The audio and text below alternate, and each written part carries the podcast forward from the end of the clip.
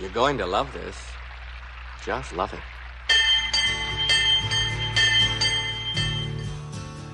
Yes, it's full of corruption and intrigue.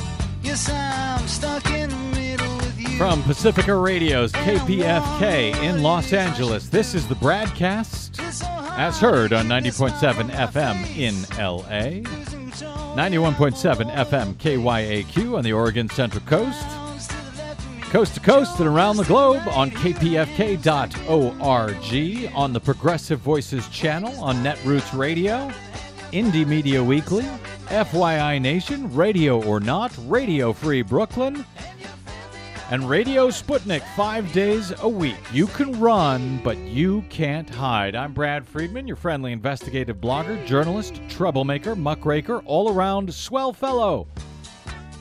From bradblog.com, thank you for joining us for another action packed adventure today. And boy, howdy do we have one.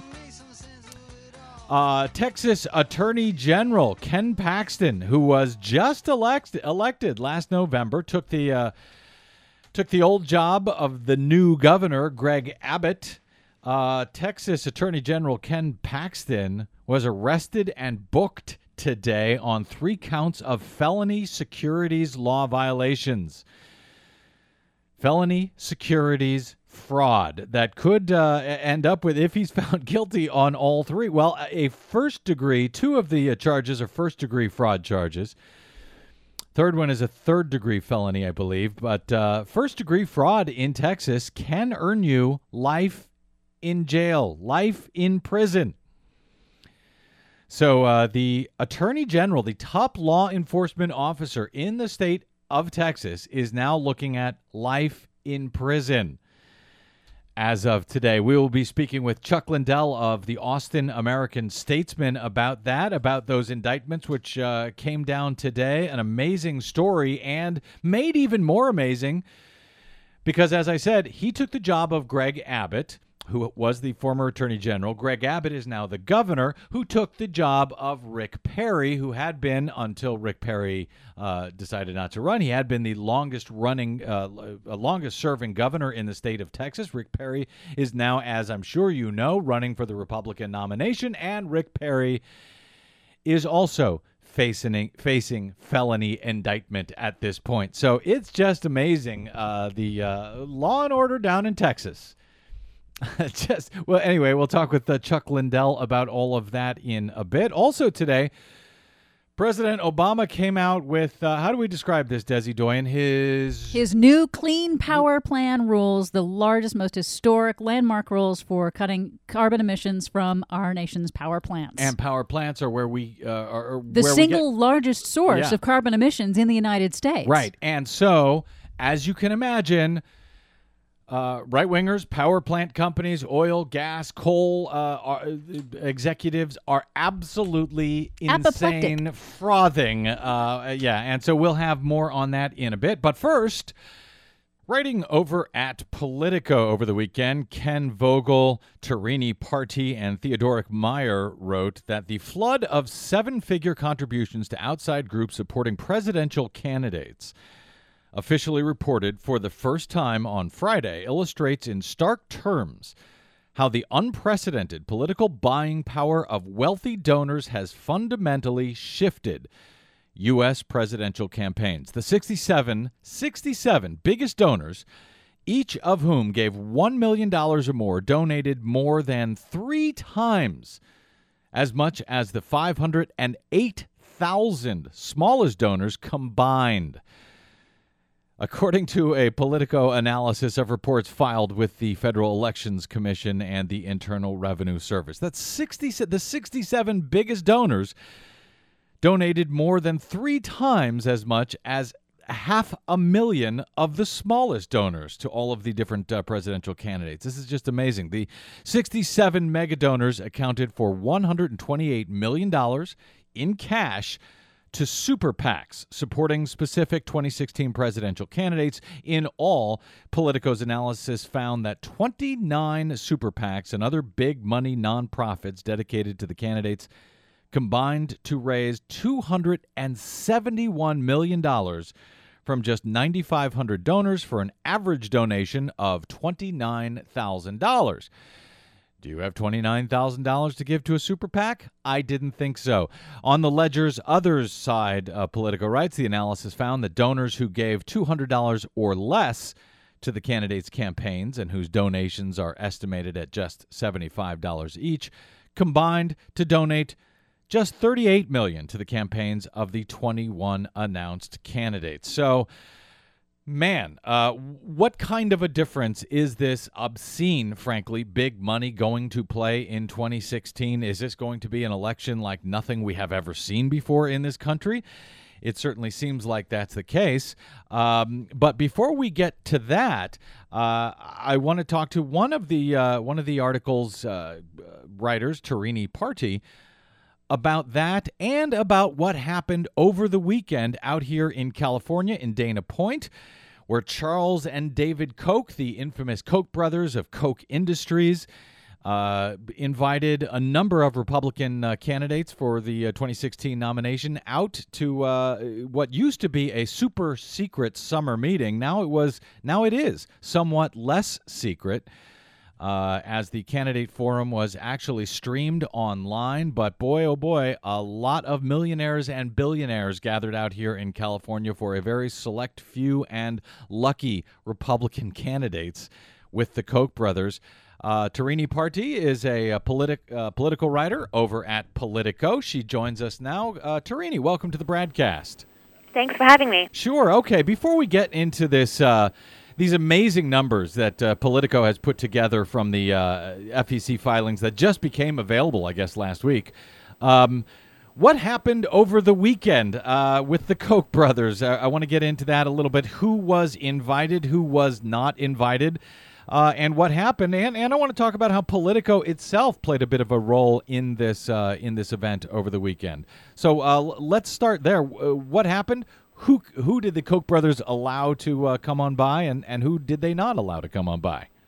Sure. So uh, the Koch brothers, or their political network, um, have these seminars, as they call them, mm-hmm. uh, twice a year, uh, and they had uh, their summer uh, conference this past weekend. Uh, there were about 450 wealthy donors who are part of this network that attended this conference.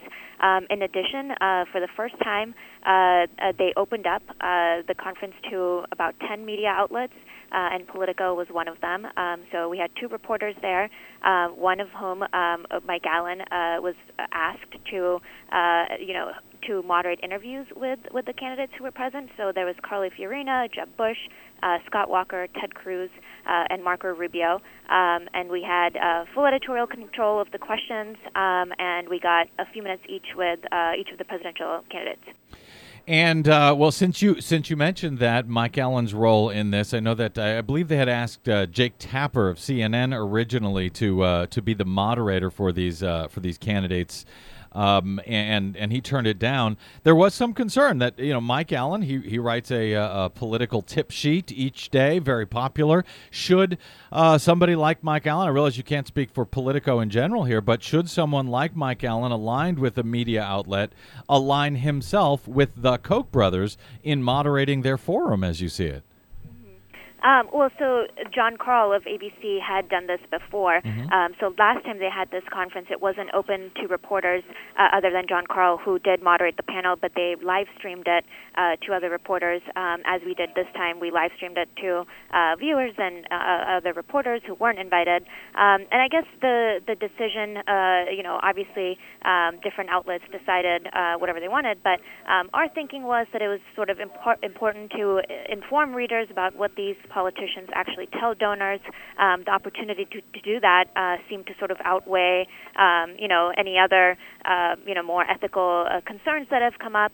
Um, you know, especially uh, since we did have editorial control, and um, it is, you know, rare to get this time with uh, donors, and you know, also see uh, politicians and presidential candidates, um, you know, sort of audition in front of uh, these wealthy donors. And one of the uh, organizations, one of the media organizations that declined to come out was New York Times, as I understand it. And one of the reasons was was because uh, media organizations who were allowed to cover it also had to agree to not report the names of the 450 millionaires and billionaires uh, who were there unless those millionaires and billionaires agreed to have their name reported. Is that something that uh, also should be done. And again, I, I realize you don't speak for Politico, and this was not necessarily your decision either way. But it, you know, it is an elephant in the living room. Is is that something that we should be comfortable with? Those kind of restrictions? I'm not sure as a media person myself.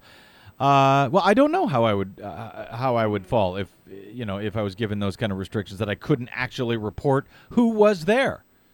Mm-hmm. Well, we we could talk to the donors who were there and did, and uh, Mm-hmm. you know, Ken, uh, my colleague, did quote uh, some of the donors who were there, and um, I think in, in some ways it is like covering any other event. You introduce yourself as a reporter and you talk to them, um, and you know, you uh, and see what they say, and uh, in, in in this way, I mean, a lot of donors are kind of hesitant to um, get their name out in press much, so uh, it's hard to reach them. You know, when you try to call them or email them, it is hard to reach them. At least in this case, they were sort of there, and you could ask them the questions and kind of use that uh, at least to uh, you know form your reporting or um, you know base the story off of. So um, you know, again, obviously, I was not responsible for making this decision, but uh, my understanding is that it was important for us to um, inform readers uh, about what these politicians are telling the donors. Yeah, it's a strange, uh, it's a strange sort of place to be in, and I understand the dilemma you're in. I'm not sure what my decision would would be. I I think that uh, these guys have been so secretive for so many years. Um, I'm wondering, uh, does opening it up the way they did to, uh, I guess, a select group of reporters. I mean, they didn't open the door for anybody who wanted to come. You had to make an agreement, uh, and then streaming some of these uh, candidate uh, forums with uh, who who would- who do we have? Uh, Carly Fiorona, uh, uh, Fiorona, Jeb Bush, Scott Walker, uh, Marco Rubio. Who did I miss? Ted Um, Cruz. uh, and Ted Cruz. They were allowed to be there. Notably, the front runner in the Republican Party, Donald Trump, was he was not there. Was he not invited, or did he just decline to come? He was not invited. Uh, we also know that the the Koch Network is sort of uh, trying to freeze him out. Uh, they are not happy about uh, his uh, candidacy, uh, and it's interesting because a lot of uh, the staffers who are running his campaign, uh, you know, are affiliated or were affiliated at some point uh, with the Koch Network. So there is overlap there, but uh, the Koch Network and the brothers have made it pretty clear that they do not support him and uh, aren't exactly thrilled with his uh, White House bid. So a little less secrecy here, and uh, uh, Tarini Parti, as you point out, uh, they they have these meetings twice a year. They've been having them for years, and uh, up until lately, they've been super super secret. Now, back in 2011, I think it was 2011. Uh, I was the first one, I believe, to report on what actually went on inside those meetings. I, I broke the story over at uh, Mother Jones and at bradblog.com when I was able to obtain secret recordings of what actually went on inside these. Uh, uh, inside the summit, a secret recording of uh, Charles and David Koch both speaking. Chris Christie was the keynoter that year, uh, and we had the full audio and, and published that. And then a year or so later, uh, Lauren Windsor, I believe, over at uh, Undercurrent, also was able to get inside audio. And now it seems like they're saying, well, if they're going to record us anyway, we might as well just make it public, or at least make some of it public. Uh, do, do you have a sense, uh, Tarini? Is that what this is about? Is that why suddenly uh, uh, Charles Koch's speech was available, was you know was made public, and and these uh, candidate forums were now made public? And is it enough when it comes to secrecy regarding this group, as you see it?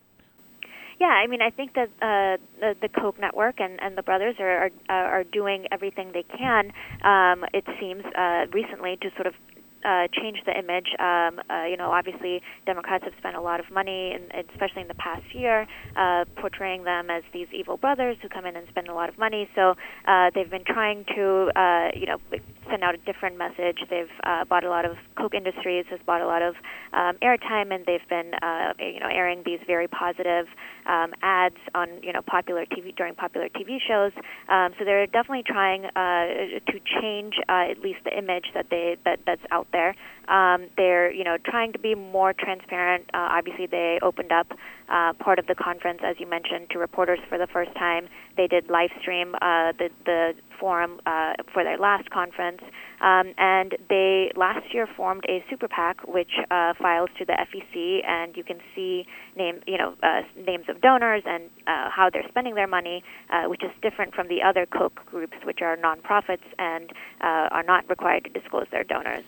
So there, uh, so, so there's a mix of money here, right? Some some of the donors are disclosed and others are not, and that's at the choosing of uh, either the Koch brothers or any of these uh, organizations that that create these super PACs, which do disclose, but these so-called social welfare nonprofit organizations, which do not disclose, that's left up to the Koch brothers and and these other groups, right? As far as who is disclosed and who is not.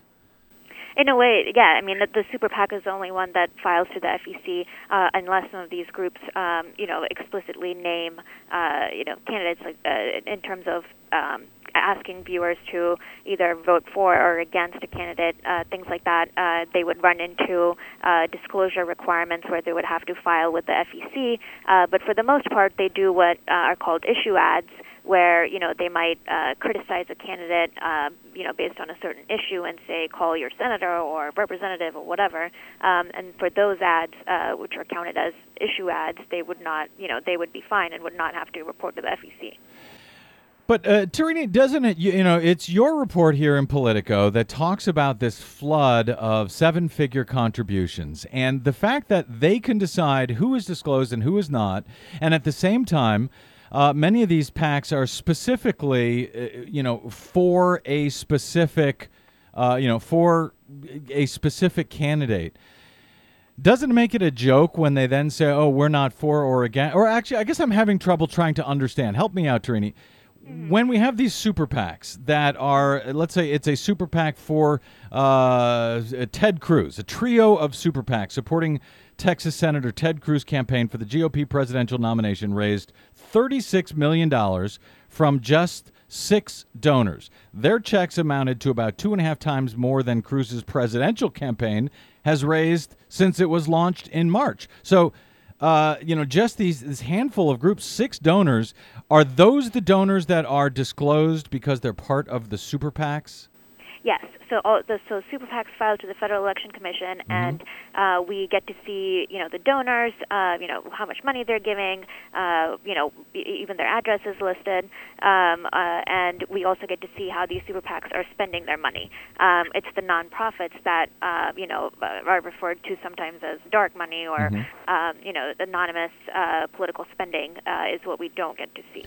And those are the groups, the super PACs, uh, while they disclose, I guess, on a quarterly basis. Uh, those are the ones that are not supposed to be actually coordinating with the candidates, correct?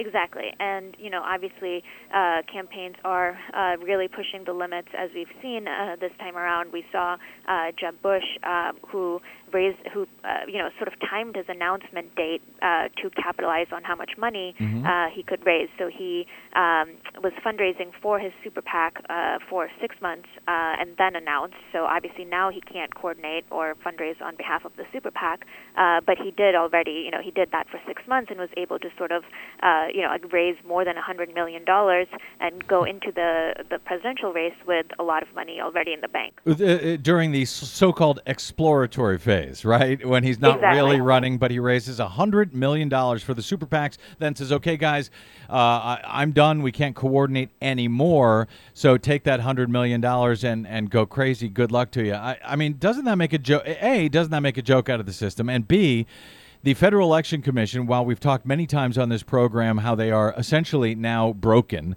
uh, they've become toothless because you've got three Republicans and three Democrats, uh, and and really the Republicans who are not willing to enforce any laws, uh, and so nothing moves forward from that group. But whether they're allowed to enforce the law or not is what George W. Bush did not George W. Bush, Jeb Bush. I'm sorry, Jeb Bush, mm-hmm. raising hundred million dollars before he officially announces uh, for his super PACs. Is that legal? Never mind whether it's enforced. Is it legal as you understand it, according to our c- current campaign laws, Tarini? Well, the, you know, a lot of lawyers, uh, a lot of Democratic lawyers have filed complaints with the FEC. Obviously, it remains to be seen what will happen with that.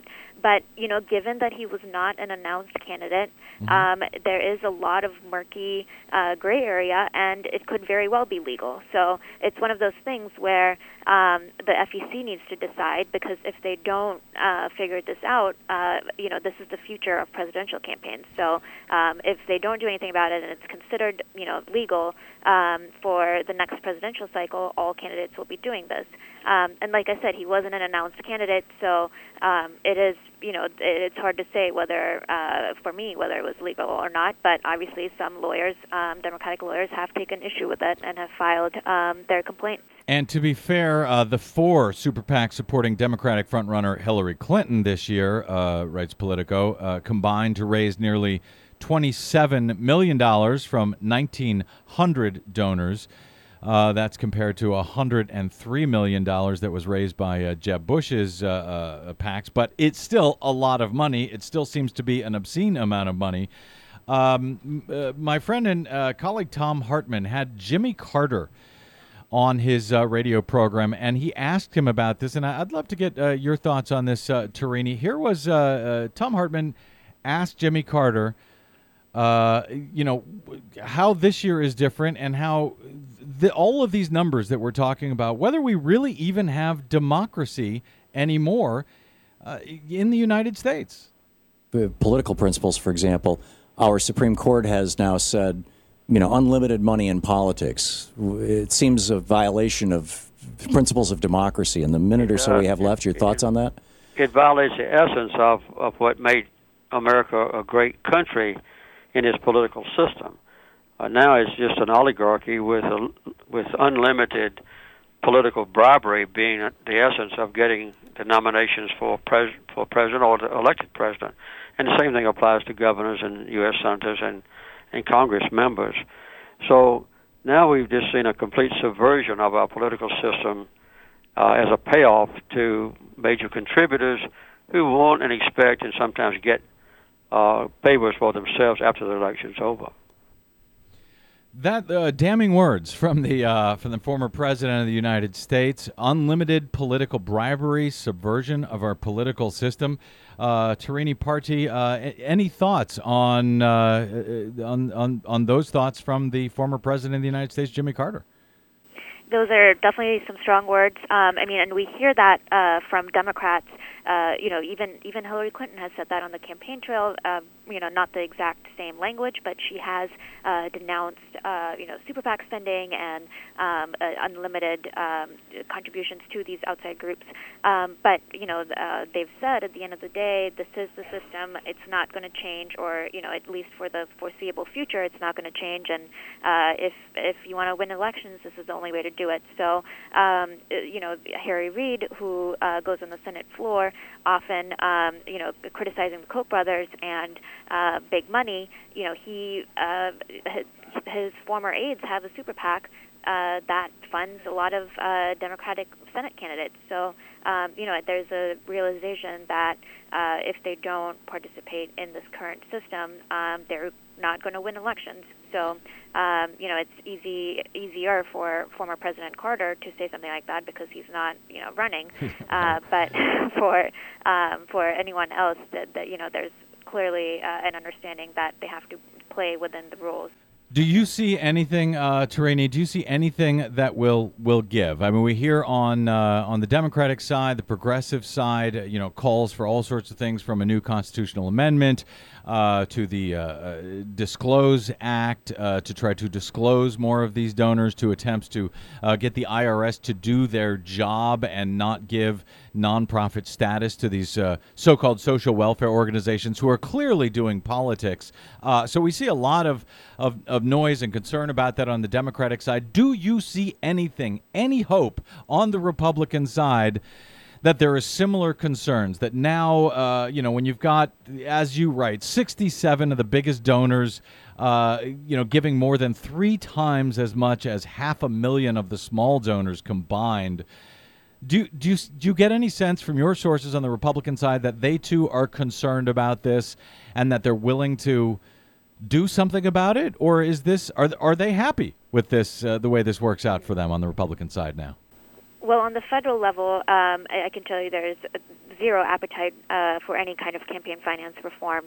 Uh, but on the state level, um, there are actually some conservatives. Uh, we, you know, we saw recently in the in the Texas um, uh, legislature uh, there was some movement to get uh, campaign finance reform bills passed, uh, especially dealing with disclosure.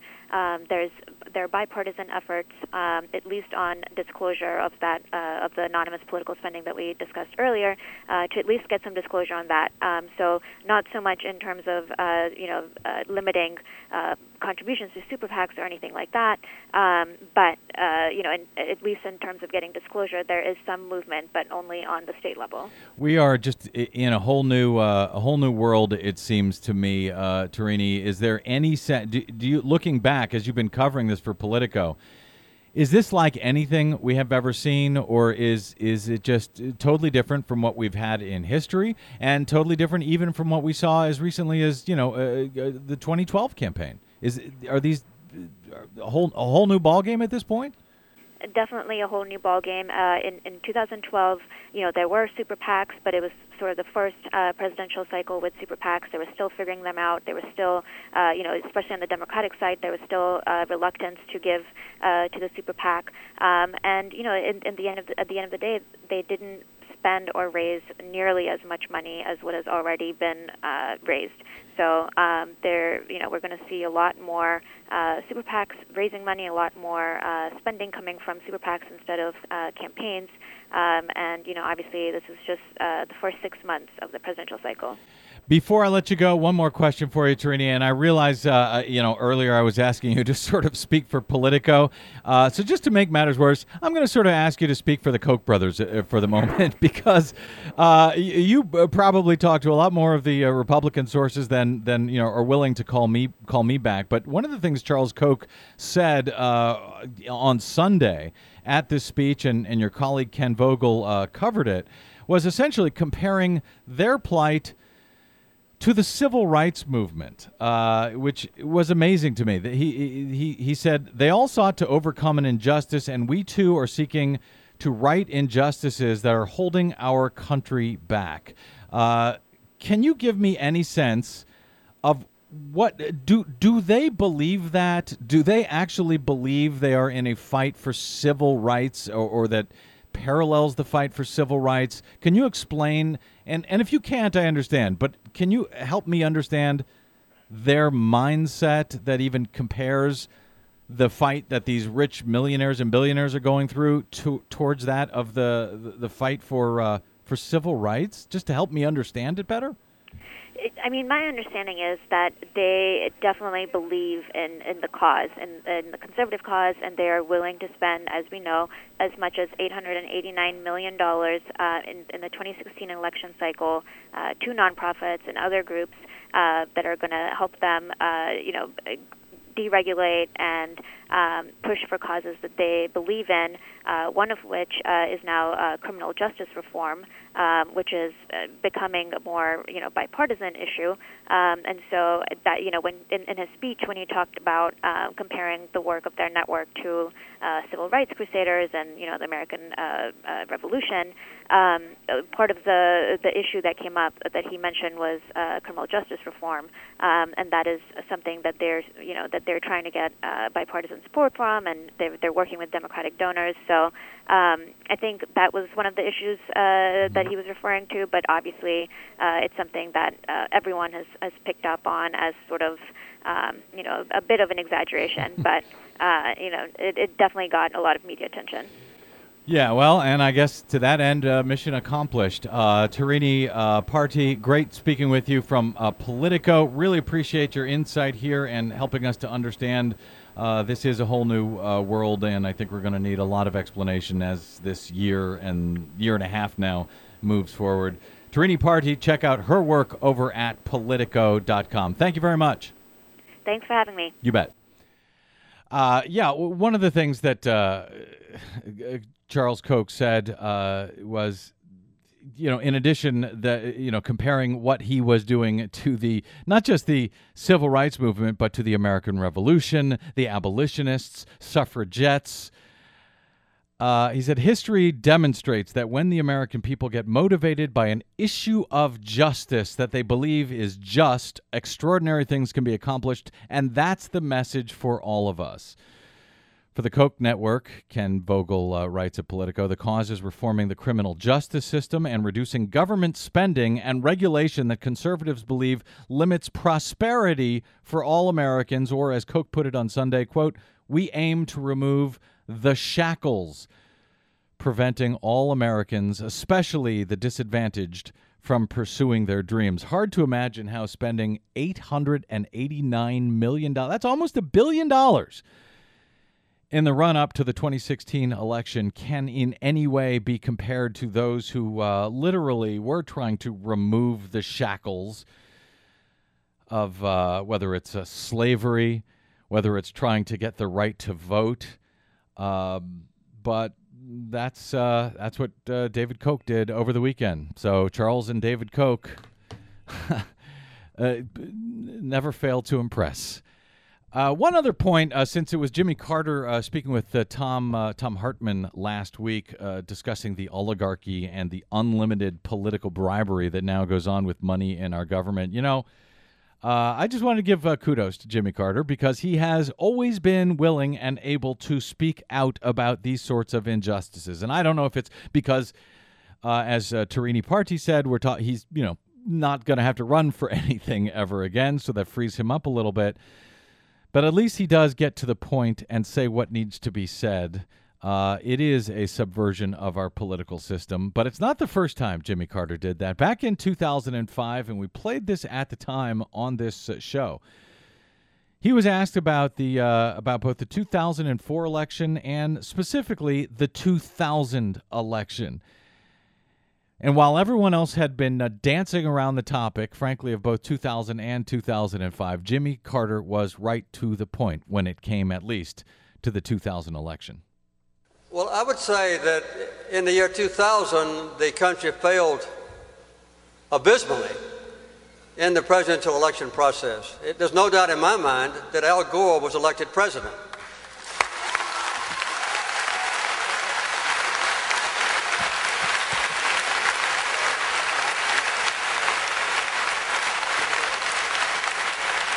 He received the most votes uh, nationwide, and in my opinion, he also received the most votes in Florida.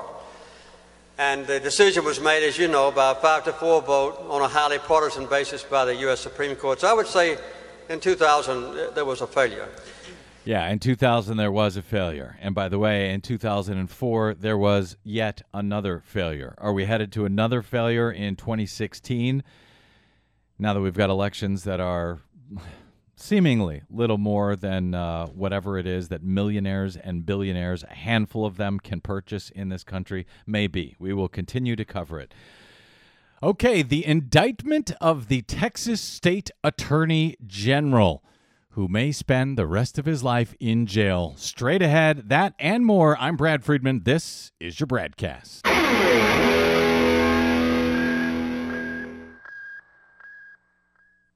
Hey, this is Brad. Do you enjoy your non corporatized, commercial free broadcast? Yeah, me too. But we need your help to stay that way. Please consider supporting the investigative blogging, broadcasting, and muckraking that we do here on the BradCast and the Green News Report and BradBlog.com. with a donation. It's easy. Stop by bradblog.com slash donate and drop a few dollars in the tip jar. You can make a one time contribution or an automatic monthly donation of any amount you like. It's easy. It'll take you about 60 seconds, and you'll help me and Desi stay on the air to continue our troublemaking and muckraking without the corporate influence of anyone. Got it? Thanks. Stop by bradblog.com slash donate to help us out today.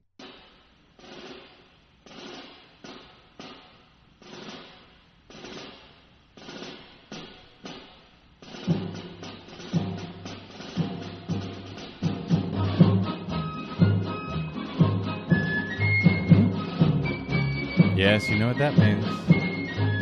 The eyes of Texas are upon you all the live long day. So many Texas stories of late. Uh, and welcome back to the BradCast. Brad Friedman from BradBlog.com. We are already in the middle of an historic presidential contest in that we've got uh, one of the candidates, one of the major candidates for one of the uh, major political parties.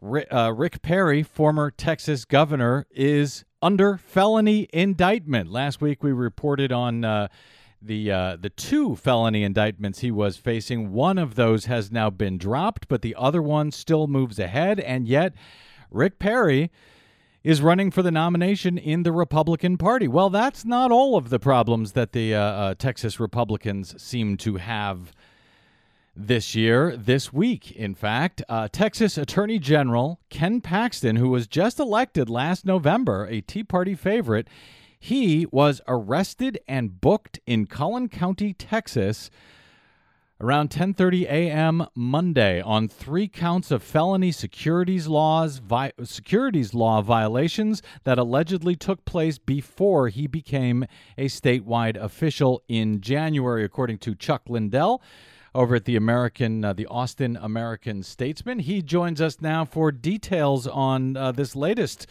fine mess in Texas. Chuck Lindell, welcome, sir, to the broadcast. Good to be here. Uh, all right. Well, uh, what do we know so far? And I know there's some weird background that I've been looking into this case, but what do we know right now as far as what is happening today on the ground in Texas with the new state attorney general Ken Paxton? Well, last week, a Collin County, uh, Collin County is where Ken Paxton's from. He lives in McKinney there. Mm-hmm. Grand jury there handed up uh, two felony, first degree felony indictments to go with uh, a third degree felony that they'd issued earlier. They were sealed.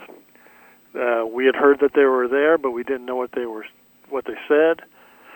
Some details emerged over the weekend, but today everything came to a head the uh, indictments were unsealed, we got to see that there are two first degree felonies for securities fraud, one for one third degree felony for you know failing to register as a securities uh, investment broker here with our state agencies, regulators.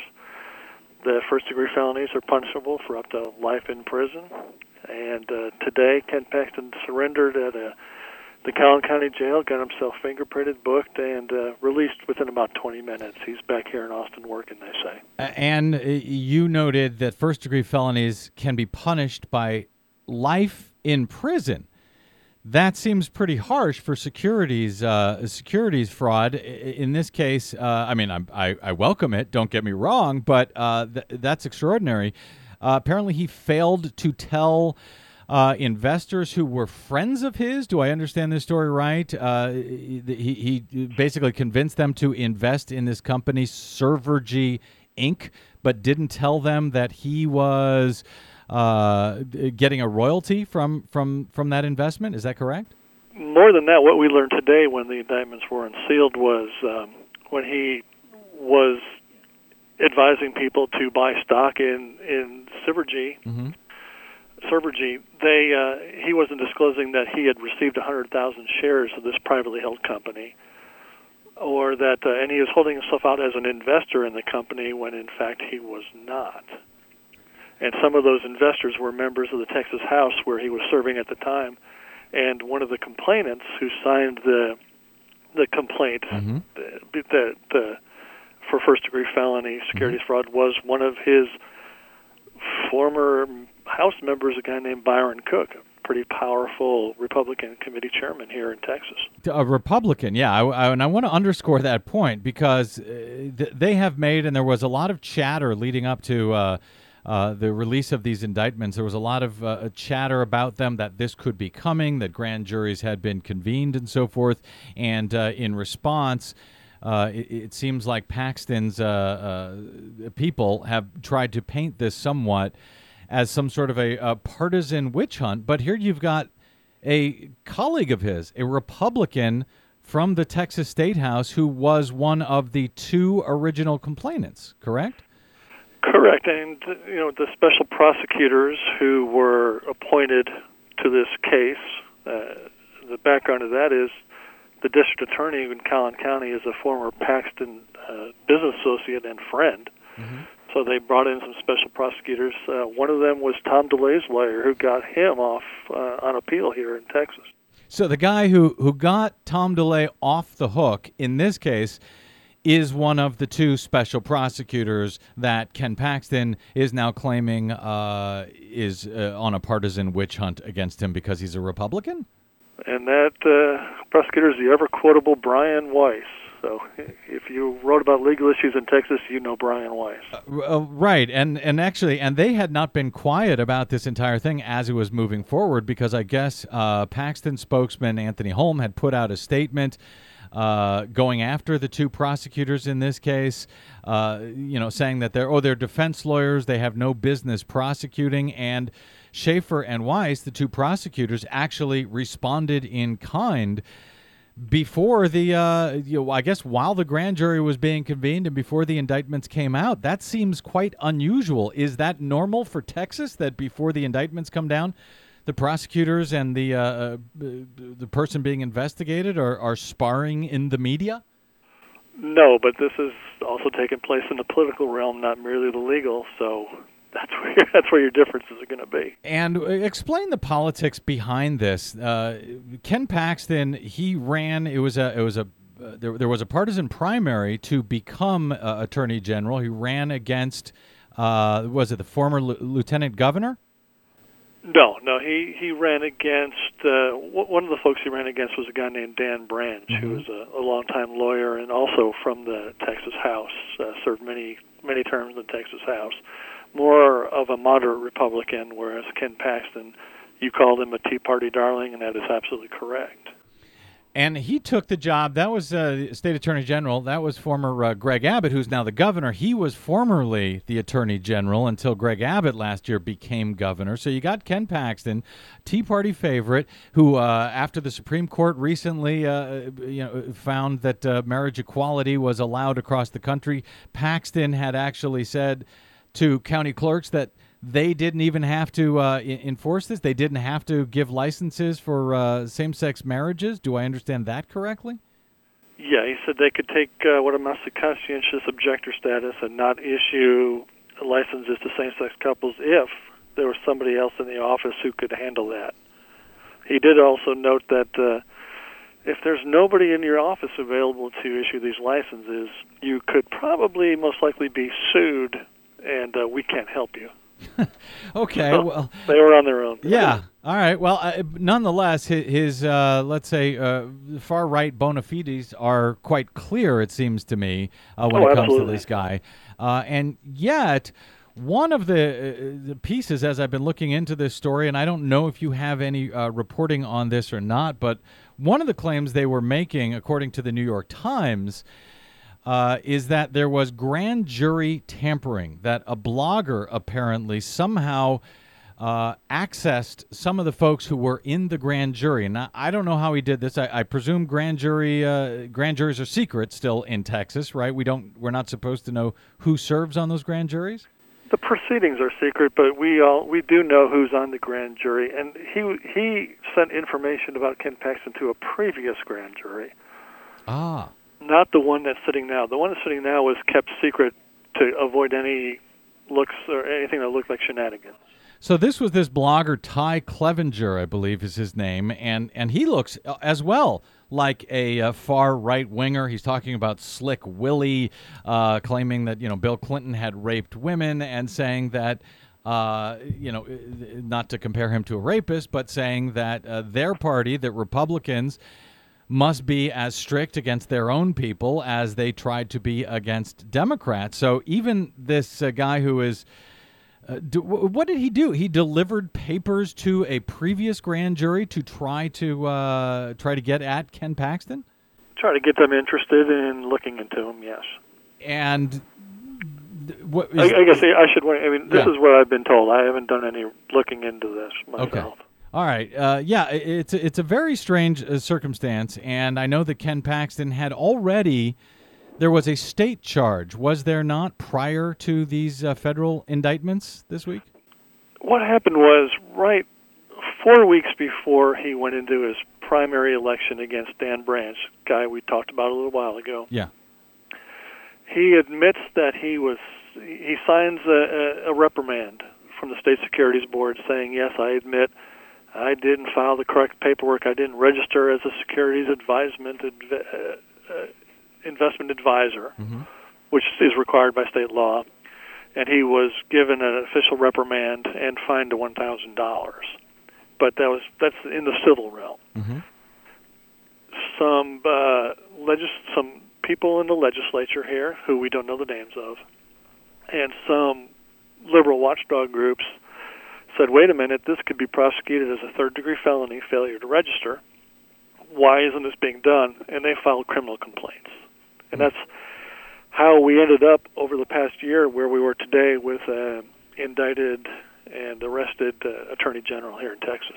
A conviction for first degree felony, according to the Times in Texas, uh, can carry a punishment of life in prison or a sentence of five to 99 years. Third degree is punishable by a sentence of two to 10 years. And they go on to point out the irony that. Uh, Attorney General Ken Paxton, when he was a, me- uh, a freshman representative in the Texas House in 2003, he actually voted to amend the state securities laws to make it a felony to act as an investment advisor representative without being registered, the very crime that the grand jury accuses him of now committing. He may have only himself to blame, I guess, here if, if he gets a uh, harsh punishment according to the law, because that's what he supported. What is the response now uh, today from Republicans and uh, uh, Democrats alike down there? Are they predictably uh, splitting into their two sides, as we saw with uh, Rick Perry, or Can, can you believe it? The Democratic Party called for Ken Paxton to step down. The Republican Party said uh, he's doing a fine job, and it's uh, every you know this is still innocent until proven guilty, and uh, this needs to play out. The governor, uh, Greg Abbott, and Lieutenant Governor Dan Patrick, both Republicans, of course, um, stopped a little short of embracing Ken Paxton, and both issued statements saying, "Hey, this is a long first step in a long legal process, and uh, we have every confidence that the legal process will play out correctly." I'm, exactly embrace them. yeah, well, I'm actually surprised the Republican Party came out as strongly as they did, given the fact that, you know, as you said, uh, uh, uh, Chuck Lindell, the original complaint was from a Republican uh, in the state house. Uh, you've got a Republican prosecutor. I think the judge is a Republican. Uh, if I'm not mistaken, in this particular case, in a very conservative county. So, um, interesting. Before I let you go, uh, just an update on uh, Rick Perry now only only facing one felony as he runs for president of the United States. What is the uh, what is the status on his case, and when, if ever, can we look forward to that case actually uh, uh, coming to trial? Well, what happened was last week our mid-level uh, state appeals court threw out one of the charges, but kept the kept the abuse of power charge uh, for his threatened veto of state money for uh, our local prosecutor here in Travis County. Um, Perry's Perry's lawyers promised to take that to the highest criminal court in Texas to try to get that last charge thrown out. They still have two pending motions in the trial court to try to get the charges thrown out. Um, they are on target now, depending on what happens on that last appeal, for a trial that could take place as early as December or right before primary season opens up. Oh, Man.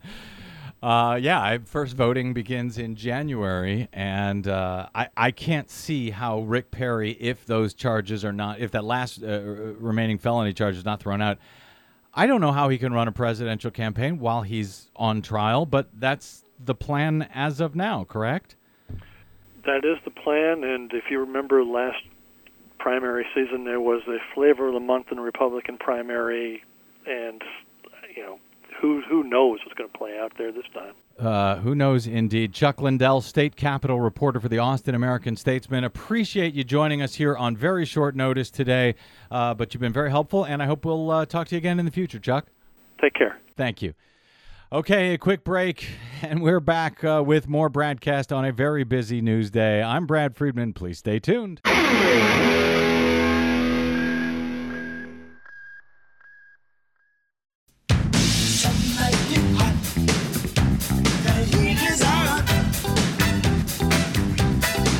is on. Welcome back to the BradCast.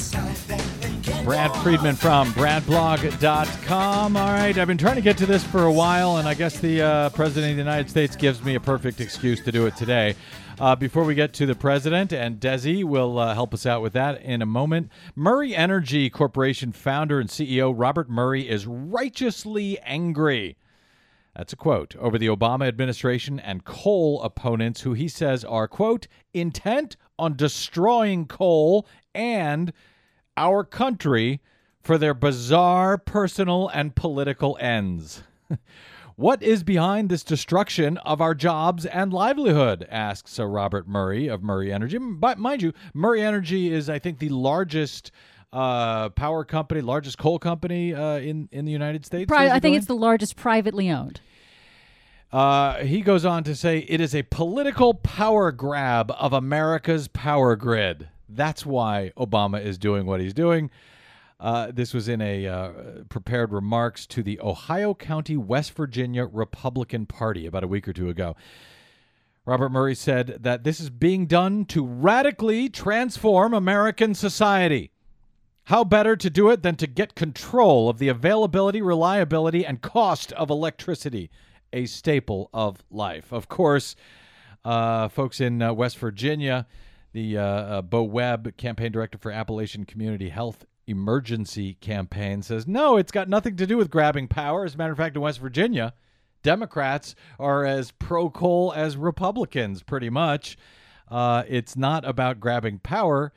It's about uh, capitalism. It's the free market. It's the fact that fracking and natural gas has now become cheaper than coal. Yeah. So that's what this is about. And uh, yet, uh, Robert Murray of uh, Murray Energy says this is a, a naked power grab. Speaking of naked power grabs, Desi Doyen, today, the President of the United States announced uh, his plan for reducing carbon emissions across all 50 states. Clearly, his naked power grab. Tell us about what uh, what that's about well, today. it's, it's called the Clean Power Plan, and these are the final rules that follow the draft rules. They received 4 million comments, the EPA did, on the draft rules. The final rules uh, have Against little. him? Or, uh, again, Uh, no, the- for and against. Four For against. total. Right. And they adjusted the uh, Clean Power Plan to account for that. Uh, it's going to require states to cut emissions uh, 32% by 2030. And each state has a specifically tailored plan that is uh, specific to its own energy mix, what it has right now, and what its capacity for adding renewables is. And it's a it's a huge deal. This is historic and landmark. There have never been power plant emissions rules ever in place ever. And this is what this this has been a decades long fight, right? This this fight goes back to this is why George W. Bush did not want to open his email uh, with the finding from the EPA that uh, carbon emissions cause uh, global warming because if so, the Supreme Court has decided the administration, the EPA, must take action by law under the Clean Power uh, uh, uh, Clean Air Act. Correct. There was a there was a lawsuit that said essentially that the Supreme Court ruled that the EPA is required to regulate greenhouse gas emissions if it finds that they are an endangerment to human health, which, of course, the EPA then, using all the available science, the best science, discovered that, oh, yeah, hey, carbon emissions are an endangerment to human health. So that's why these, these specific uh, power plan rules have been put into place, and they will be a huge deal, uh, and they will, they will work because they're, they're, they're built to withstand any following court challenges. Well, we'll see if they work uh, because they are going to obviously be challenged. But uh, it is not, as it turns out, a naked power grab. It is just the rule of law. Imagine that. Uh, President Obama spoke about this uh, new plan today and specifically about the critics that he knows will be coming, that he knows are already here, and how they're offering the same arguments that, frankly, they have been offering for decades uh, for all kinds of uh, safety regulations that the EPA and others Air pollution, forward. water Yeah. pollution, all of that. It's yes. the same old case. Here's uh, the president speaking about it today. The kinds of criticisms that you're going to hear are simply excuses for inaction. They're not even good business sense. They underestimate American business and American ingenuity.